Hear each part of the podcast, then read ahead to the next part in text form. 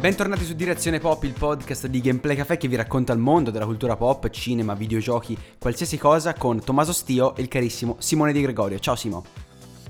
Ciao ragazzi. Allora, uh, settimana interessante perché successo, sono successe un sacco di cose. Partirei dai videogiochi come, come, sempre, in particolare State of Play, la conferenza, il nuovo format di Sony che propone le novità del mondo uh, PlayStation.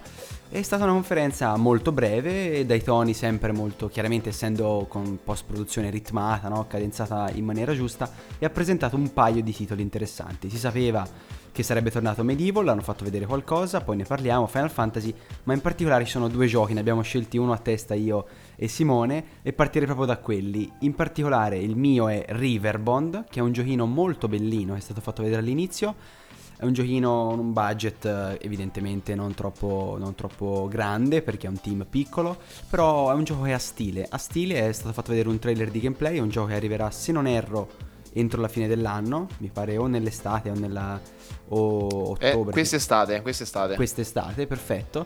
Che è molto carino, ha questo stile, no? Uh, un, po', un po' platforming, per alcune cose ricorda Zelda, anche il nuovo Zelda abbiamo visto in arrivo, anche questo entro la fine, entro la fine dell'anno. E te cosa ne pensi di, di questo Riverbond? Come, come ti è sembrato? Allora, io l'ho visto in un momento libero, questo stato fare che non, non, l'ho visto in diretta. Diciamo che eh, Riverbond per me è il classico, eh, diciamo, gioco indie, co-op, multiplayer, quindi locale.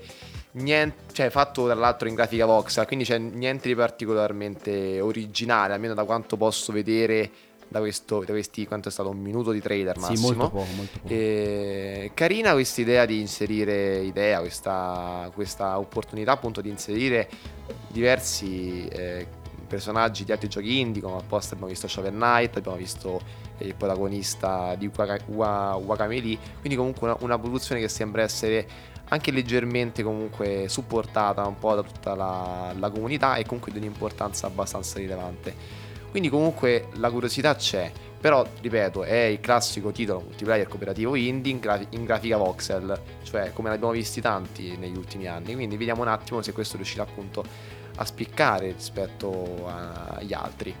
Invece un altro gioco che avevo visto abbastanza interessante, a parte vabbè i consolidatissimi Medieval e Final Fantasy VII, è appunto questo Away. Eh, Away che eh, praticamente pare essere una sorta di survival, eh, in cui si, si impersona un procione, da quello che ho capito, eh, che è praticamente, eh, anzi no, eh, in pratica da quello che ho capito forse è differenti animali, non vorrei dire una, una cavolata, però comunque dove si, si, impersona un animale e si cerca di sopravvivere all'interno di, della, di una nat- natura ostile. Eh, questa è comunque un'idea molto interessante per me, almeno in teoria, però ripeto, si sono sempre visti quel massimo di un minuto di trailer con situazioni di gameplay tutte abbastanza scriptate o comunque sequenze scenografiche, quindi è veramente difficile sia capire le meccaniche sia comunque ovviamente eh, capire la qualità del gioco, quindi eh, sono comunque in attesa di altre eh, notizie. Poi non so se Tommaso, magari, anche se ovviamente Tommaso è l'anti-Giappone per la maggior parte delle cose, come io lo sono in gran parte, eh, però volevo sapere un attimo la sua idea da profano su Final Fantasy VII. Eh, nemmeno io sono un grandissimo giocatore di Final Fantasy, però alcuni li ho, li ho giocati e sono un grandissimo giocatore di eh, Kingdom Hearts. Quindi posso voler dire Tommaso un po' da profano cosa, di cosa, cosa, ne pensa di questo sia progetto episodi di, di, Square Enix rispetto a Final Fantasy VII Remake, sia comunque ovviamente del sistema di combattimento, un po' della, della, del, dell'aspetto grafico, eh, appunto perché non ha mai giocato a Final Fantasy VII, secondo me è una grandissima opportunità appunto per recuperarlo. Sì, prima volevo spendere un attimo due parole anch'io su Away dicendo che è bellino il concetto del questo punto di vista innovativo no? del, degli animali, quindi tutto molto più basso in un open world, sembra molto simpatico. Del, resto però non, non, non penso abbia a livello di platforming, meccaniche varie, grande futuro. Io sinceramente prevedo un gioco abbastanza noioso, nel senso che finito l'effetto wow del oh mio dio sto impersonando davvero un procione, un granchio, un antilope, quello che è, poi uno magari si rompe le scatole. Non lo so. Parlando invece di, di Final Fantasy che, che, mi hai appena citato, anche qua io non sono un giocatore di Final Fantasy, non, non ho, penso di aver giocato nessun Final Fantasy, ho visto gli, quelli più recenti che uscirono su PlayStation 3 se non sbaglio, i 12, 14 può essere, non, non ricordo. Eh, sì, sì, poi il 15 che è uscito recentemente. Esatto, il 7 ho visto soltanto per curiosità un confronto con lo vecchio stile grafico, mi sembra che sia stato riprodotto con questo remake in maniera veramente, veramente figa, però dal resto il termine di gameplay o la scelta di, di venderlo, se ho ben capito, sotto, sotto la forma di episodi, non, non, so esprimermi sinceramente perché appunto non conoscendo, non conoscendo il brand non vorrei dire una cosa per un'altra. Sì, diciamo che comunque è stata una scelta, a parte ovviamente il livello più qualitativo, diciamo, più, più, più, legata alla qualità del gioco in sé, è comunque stata una scelta controversa a livello commerciale, perché Final Fantasy VII parte comunque da una fanbase abbastanza nutrita, nostalgica, quindi già vai a unire comunque una, un'idea commerciale, quella degli episodi, eh, che spesso è abbastanza ostile, specialmente al pubblico eh, più dire, legato alla nostalgia e al passato. Quindi comunque è un è una, dire, un'operazione commerciale, tra l'altro questa stata riavviata perché Final Fantasy VII Remake ha avuto dei problemi di sviluppo e poi è stato praticamente riavviato. Quindi comunque l'esperienza commerciale pare essere piuttosto rischiosa non sembra, almeno da questo filmato, che si siano piuttosto ripresi, che comunque lo, lo sviluppo va, da, va a gonfie vele, eh, però non ci metterei ovviamente la mano sul fuoco. Eh, tra l'altro il sistema di combattimento sembra riprendere in gran parte quello di Final Fantasy XV, quindi estremamente action, ovviamente non ha più senso, e questo lo dico qui, eh, per chiunque stia ascoltando, chiunque sia nostalgico, per favore eh, cioè, non sperate più nei sistemi a turni o nel cioè comunque i sistemi a turni o comunque ibridati eh, a turni in, in, videogiochi moderni che devono fare numeri eh, è una follia eh, questo mi sembra abbastanza chiaro quindi eh, che il fatto che abbia bisogno del combat system di, di, di Final Fantasy XV è comunque estremamente per me apprezzabile. Eh, tra l'altro, l'ultima cosa di cui parliamo dello State of Play invece è sempre un'operazione, diciamo nostalgia, un'operazione ovviamente di recupero, che è quella di Medieval. Medieval eh, che eh, è stato annunciato diversi mesi fa, non si conosceva praticamente per nulla la data d'uscita, adesso è stata chiarita, eh, esce appunto a ottobre in occasione di Halloween.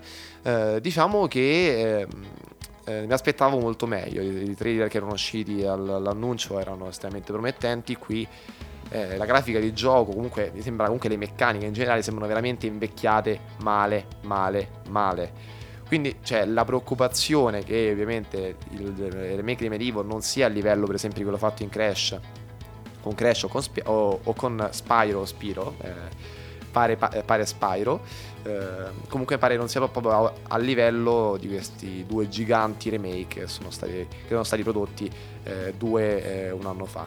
Eh, quindi diciamo il dubbio c'è e rimane, vedremo cosa, quale sarà il prodotto finale, però dai filmati che sono stati, vi- eh, che sono stati visti, certo non, posso urlare assolutamente al miracolo.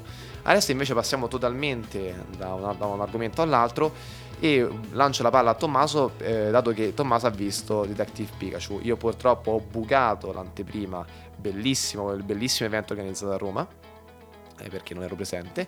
Eh, l'ha, l'ha, coperto per noi Simone Lelli su, game, su, su, su, Gameplay Café. Trovate la recensione sul sito. Eh, però appunto io non l'ho visto quindi sono estremamente curioso di sapere eh, cosa ne pensa Tom. Allora sì, uh, Detective Pikachu, io ci sono andato con la premessa diciamo il preconcetto di non trovarmi dinanzi a chissà quale prodotto di intrattenimento o di spessore. E in effetti per certi versi è così nel senso che il film è a mio parere molto calibrato per un pubblico giovane cioè per il nuovo pubblico di appassionati Pokémon.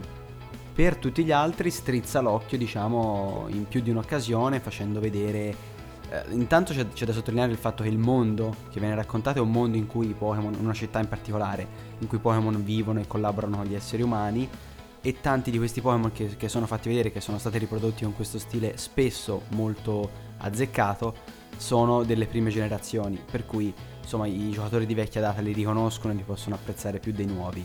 Anzi, io mi sono sentito molto vecchio quando ho visto alcuni Pokémon che proprio non conoscevo e che probabilmente vengono da Pokémon nero e bianco. Da Aola, esatto. Che, esatto, quelle robe là che ho, che ho tralasciato e zompettato volentieri. Il film è simpatico, in particolare il personaggio di, doppiato da Ryan Reynolds, è, ovvero Pikachu, al, ai suoi tempi comici eccellenti e diciamo contribuisce a far ridere anche il fattore di vedere effettivamente un Pikachu con un cappellino alla Sherlock Holmes che chiacchiera, che saltella che, che, racconta le cose, quindi è veramente, veramente, fenomenale. Ci sono delle sorprese in termini di trama, che chiaramente non, non vi anticipo, che tutto sommato mi hanno fatto dire, ah ok, non è, non era, non è una roba così scontata come, come pensavo. C'è, penso si sia visto anche nel trailer Mewtwo, comunque i Pokémon. Sì, sì, si vede, si vede in, nel trailer un paio di volte. Ok, che ha un ruolo, un ruolo molto, molto importante, come, come ovvio che sia e anche da questo punto di vista il cast di attori non è, non è, male. Diciamo però che il grosso è incentrato nella parte Pokémon, nella parte fantastica. Parlavo prima dei modelli, volevo spendere due parole su, anche sul character design di tutti i vari Pokémon perché c'è stata la polemica riguardo, riguardo Sonic, mentre Pikachu penso sia stato universalmente apprezzato e, e ci sta perché è molto bellino. Il fatto però di mettere tanti Pokémon, anche se spesso sono ripetuti, nel senso c'è Trico, si vede una volta e poi si vede decine di trico a giro, quindi sono molto, molto Ctrl C, Ctrl V, c'è questa, c'è questa idea. Però altri per, esempio, altri per esempio come Charmander in particolare o anche uh, Squirtle non sono fatti granché bene, forse ora giusto perché sono starter ma potevano evi- magari evitare di, di, introdurli se effettivamente, visto quanti sono i Pokémon di tutte le generazioni, potevano puntare a realizzare quelli che effettivamente venivano meglio, risultavano migliori con quello stile. Eh, nota di merito invece per Charizard, c'è una scena molto bella che riguarda un Charizard che è fatto veramente in maniera figa e vedere dei combattimenti tra Pokémon con scene d'azione molto frenetiche, con tanti tagli, stacchi, mi ha, mi ha veramente esaltato. Quindi da questo punto di vista è, è molto eccitante e invito tutti gli appassionati di Pokémon ad andarlo a vedere. Tutti gli altri invece penso che se non avete mai apprezzato i giochi in questo, questo, film non vi posso dire assolutamente niente perché non capite o comunque non avete i feels di aver provato i giochi in passato. Sì, sì, che poi comunque cioè, alla fine eh, pare essere comunque un film, da quello che ho letto, da quello che ho sentito in giro, anche da, da colleghi, un film anche estremamente eh, autocitazionista, no? dal punto di vista per esempio rispetto ad altri titoli, rispetto a tanti riferimenti anche all'interno del film, quindi comunque è un film, una pellicola basata principalmente eh, comunque con un occhio verso i fan, che poi comunque ovviamente si eh, riesce ad adattare anche a un nuovo pubblico, dato che comunque i Pokémon sono un franchise che in ogni caso viene un po' apprezzato eh, da chiunque. Eh, diciamo eh, che tra l'altro... Interrom- Scusami una cosa, una, proprio hai citato il citazionismo, io ci ho visto del citazionismo anche, c'è una scena che palesemente, poi sono andato a ricontrollare, palesemente uguale, quindi immagino una citazione, all'inizio, alla carrellata iniziale di Shining. Quindi inquadratura con la montagna, carrellata dall'alto, carrellata dietro, e mi ha fatto veramente impazzire. Ora sono, sono curioso perché eh, Shining tra l'altro è un film che trova una grandissima importanza più di altri Kubrick, perché comunque Kubrick è un regista importantissimo, però più degli altri Kubrick è rimasto all'interno della eh, della cultura pop. Eh, basti pensare per esempio anche a Ready Player One che appunto nella sua parte centrale è appunto una, una, scena, cioè una scena, proprio un pezzo preso di, eh, di, di peso da Shining. Però comunque in ogni caso sono estremamente curioso di Detective Pikachu, estremamente, io ho apprezzato tantissimo sia i trailer, in primis quello bellissimo con a Wonderful World sotto, eh, ma in generale comunque sia character design sia comunque in generale l'operazione che hanno fatto. Eh, io immagino che eh, Pikachu in sé sia molto apprezzabile eh, specialmente se sentito in lingua originale quindi con Ryan Reynolds che oltre a fare la mimica perché, perché per chi non lo sapesse Ryan Reynolds ha fatto veramente la mimica e motion capture di Pikachu. Ehm, comunque apprezzabile anche la voce immagino di Ryan Reynolds eh, che immagino comunque non, non, possa essere ovviamente percepita in italiano allo stesso modo. Eh, tra l'altro sono veramente saltato anche da, da, come diceva Tommaso anche dal punto di vista eh, dei combattimenti che con quella resa più realistica quel, quell'aspetto un po' più gritti potremmo dire quindi un po' più sporco estremamente mi, mi, incuriosisce da morire quindi correrò al cinema il prima possibile penso anche domani rispetto a quando stiamo registrando eh, poi, poi, poi, sempre parlando di, di, cinema, abbiamo avuto un'altra anteprima. Io, rispetto a quando stiamo registrando, l'ho visto ieri. L'embargo è scaduto da, da, da, pochissimo e comunque troverete quando uscirà il podcast la recensione su eh, Gameplay Café.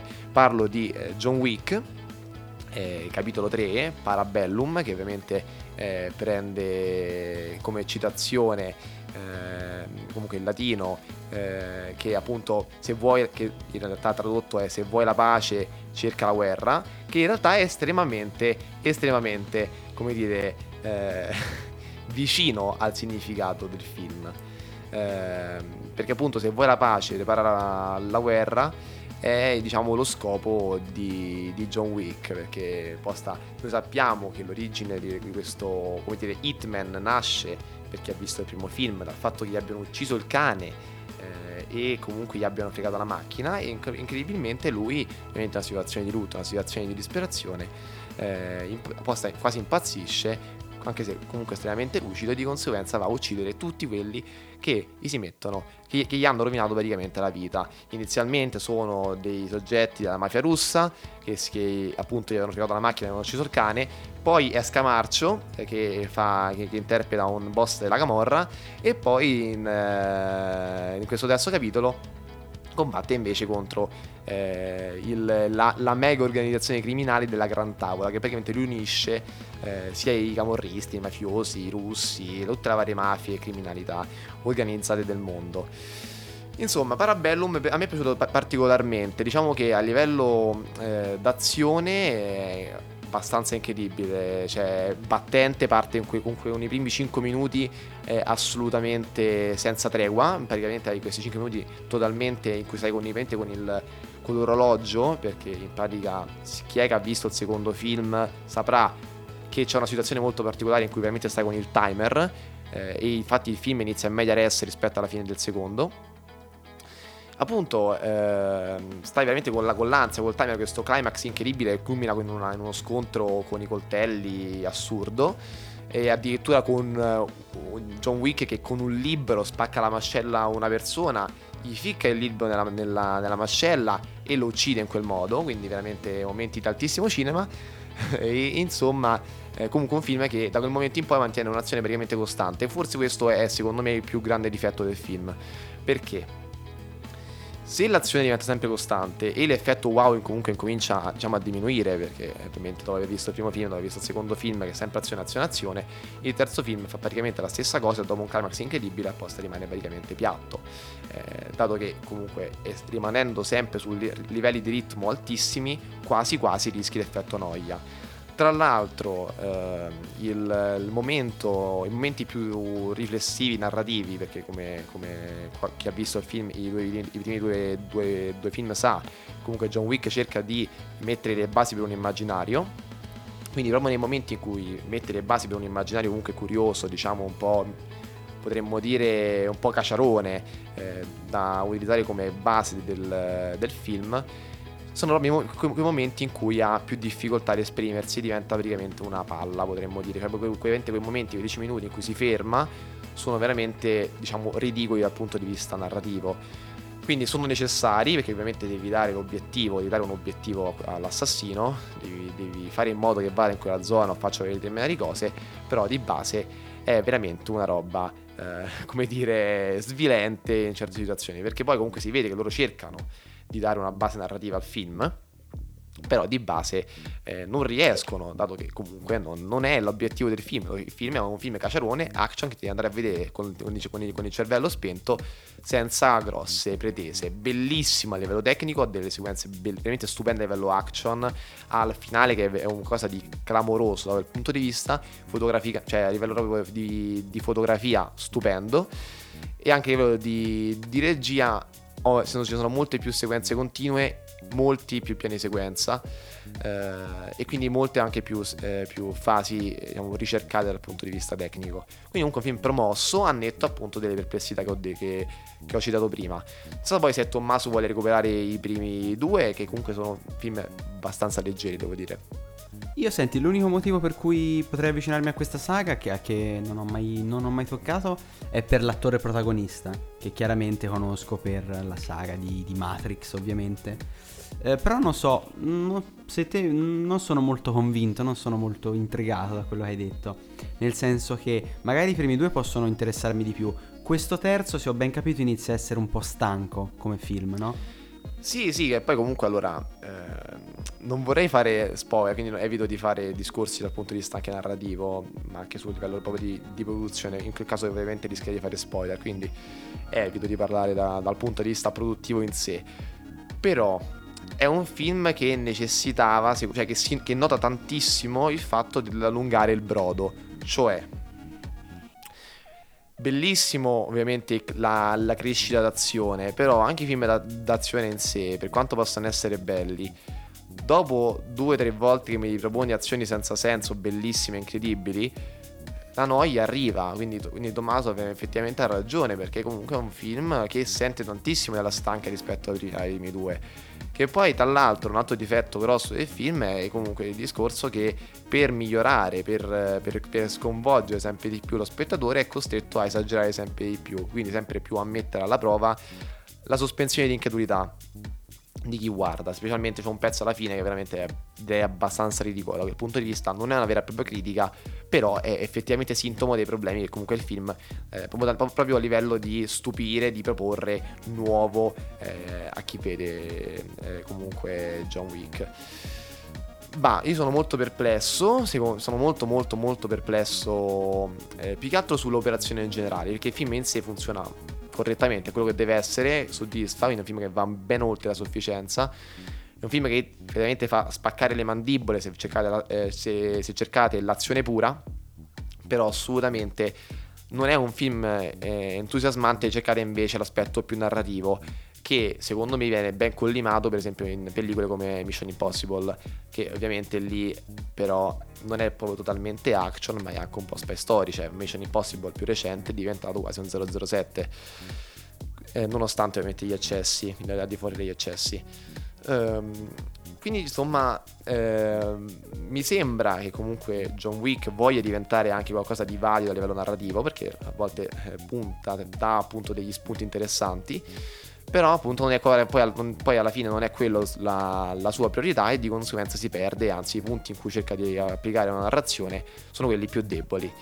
Uh, poi hai detto io penso che comunque alla fine sia godibile Tom quindi assolutamente vai a vederlo eh, se, se, riesci trova uno spazio tanto sono due film abbastanza corti il primo un'ora e mezza il secondo due ore scarse e trovi, trovate in realtà il secondo su Netflix e il primo su, su, su Sky se volete recuperarli eh, il terzo invece arriverà in sala prossimo Eh sì, prossimo anno. Il terzo arriverà in sala la prossima settimana. Eh, dal, mi sembra dal, dal, 14 maggio, dal 15 maggio, adesso non vorrei dire eh, cavolate.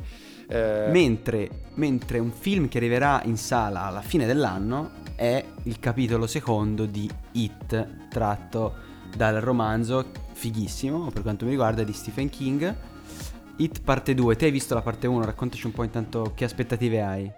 Assolutamente sì, io ho visto la, la parte 1, mi è piaciuta da morire, tant'è che ho preso la, la Steelbook eh, e quindi veramente l'ho, l'ho, rivisto anche più volte il film.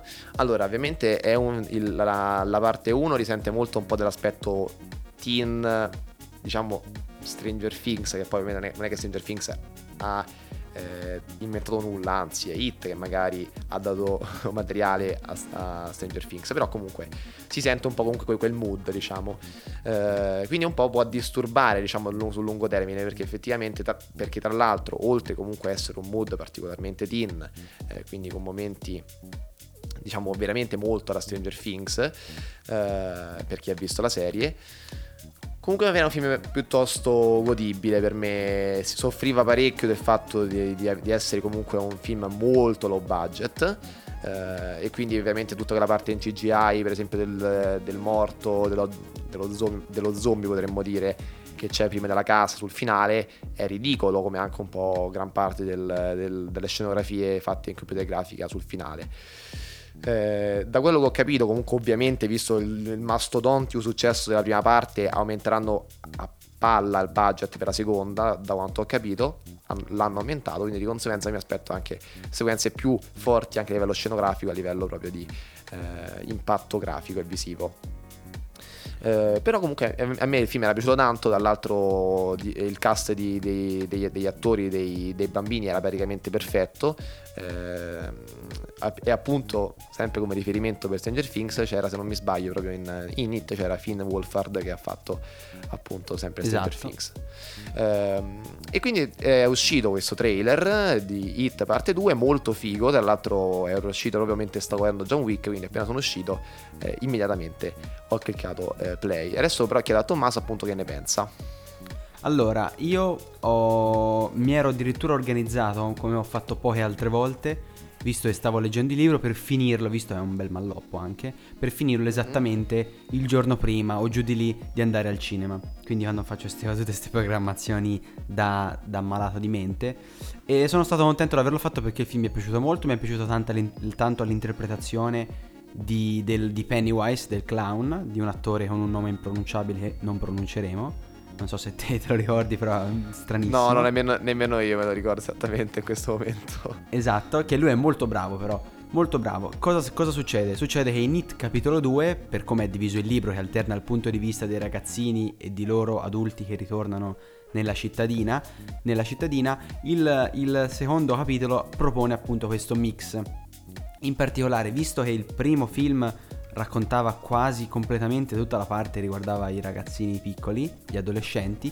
Questa seconda parte, come si intravede già dal trailer, avrà al contrario avrà nella città di Derry il club dei perdenti, no? dei, dei, il vecchio club dei perdenti di questi adulti che si ritrovano, si rincontrano. Nel trailer, nel trailer si vede la, la, ragazza che era stata forse uno dei, dei, personaggi migliori per interpretazione nel primo capitolo, era quella della vasca del bagno esatto, col padre. Esatto. Sofia Lillis, se non sbaglio, lei, lei veramente sarà estremamente brava. Eh, nel ruolo di, di, Jessica, no? Se non sbaglio. Mi sembra, no? mi sembra si chiami, si chiami esatto. Jessica. E... Eh, Sofia Lillis, appunto, sì, sì. Esatto, esatto, Jessica. E, um, e, lei appunto ritorna in questa sua casa dove abita una vecchiettina e è abbastanza inquietante, rende un po' l'idea di quello che mio... Sì, che poi è praticamente identico alla scena del libro, quello. Esatto, infatti stavo dicendo, rende molto l'idea del, del libro, quello che mi ero immaginato leggendo le ottime descrizioni di, di, Stephen King. Quindi assolutamente tantissimo hype, vedendolo al cinema, questo è il, proprio il tipo di film che va visto al cinema, perché con le casse del cinema, i bassi, il surround che c'è là, rende veramente tantissimo l'idea. Io lo vedrò con gli stessi amici con cui l'ho visto due anni fa, gli amici si coprivano gli occhi in dei momenti, anche se tutto sommato io non sono un grande sopportatore di horror, per cui se non l'avete ancora visto perché temete questa, questo aspetto, guardatevelo magari in, director, in Director's no, Cut.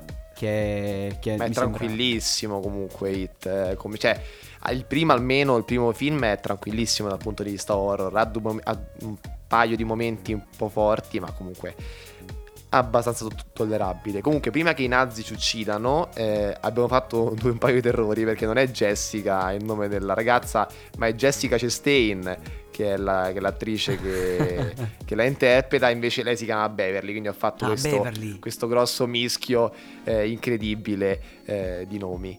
Eh, mentre invece questo l'ho cercato adesso, lo ammetto, perché mi ricordavo il nome, ma non mi ricordavo esattamente il cognome, come si, ricorda, come si pronunciasse e l'attore che fa It è Bill Skarsgård, quindi Skarsgård. perdonateci un po' questa difficoltà nel ricordarci il cognome di Skarsgård che veramente ogni volta mi sembra uno scioglilingua inconcepibile. Scusaci Bill. Eh, Scusa Cibile, no, comunque lui è molto molto bravo, estremamente, a me è piaciuto tantissimo nel primo, eh, penso sia lo stesso nel secondo, tra l'altro il trailer è montato da Dio perché a questo inizio con questa clip, eh, vedete, è, è, praticamente una clip tagliata del film all'inizio, cioè sono dentro un minuto di clip, eh, in cui appunto c'è Beverly cresciuta, che appunto entra in questa casa con questa vecchietta che tra l'altro eh, ha degli spasmi praticamente nel piano focale eh, dietro Jessica, quindi tu la vedi ovviamente sfocata, che questi spasmi in cui si, mette, si muove, in cui balla, quindi veramente un, un livello veramente di inquietudine assoluto. E poi nel momento in cui praticamente si ferma e guarda Beverly fissandola, eh, veramente è incredibile quella, quella clip ed è montata benissimo, perché ovviamente non è una clip completa, ed è anche secondo me diretta molto molto molto bene quindi assolute aspettative per il film. Tra l'altro ho visto eh, il trailer, la, la, parte teaser vera e propria, a parte la, la clip che è montata all'inizio, è veramente breve, sono veramente un paio di sequenze super accelerate che si concludono poi proprio con eh, di nuovo la, la, la comparsa di Hit sotto, sotto forma del pagliaccio e di nuovo qui appunto Bill Skarsgård ottimo pare almeno eh, per, da, da, quello che sembra. Quindi grandissime aspettative per un cast tra l'altro che eh, vanta appunto oltre, oltre Jessica Chastain anche comunque eh, James McAvoy oltre che ovviamente il cast dei bambini che torneranno per i flashback come chi ha letto il libro sa.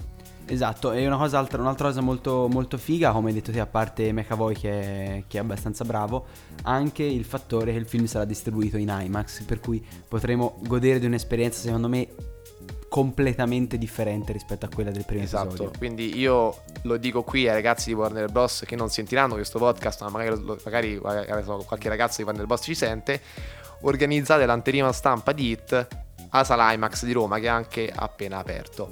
Eh, ve lo chiedo a braccia aperte se sentirete questo podcast. Eh, e niente, quindi sono, sono, assolutamente grandissimo hype per, eh, per Hit che uscirà a settembre eh, in, 5 settembre. in Italia.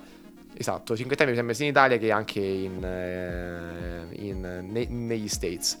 Nulla ovviamente, cioè ovviamente mi sembra scontato che su Gameplay Café quando sarà troverete la, la recensione a scadenza eh, embargo appena possibile. Assolutamente sì, quindi grande curiosità, grande curiosità per Hit parte 2 e invece per tutto il resto noi ci sentiamo come sempre tutte le settimane su Gameplay Café. Ascoltate il podcast su iTunes, su Spotify, dove volete, su, sul web, su, inter- su internet, su Anchor, nelle vostre applicazioni di podcast preferite oppure come sempre lo trovate su Gameplay Café. Alla prossima! Ciao ragazzi, alla prossima!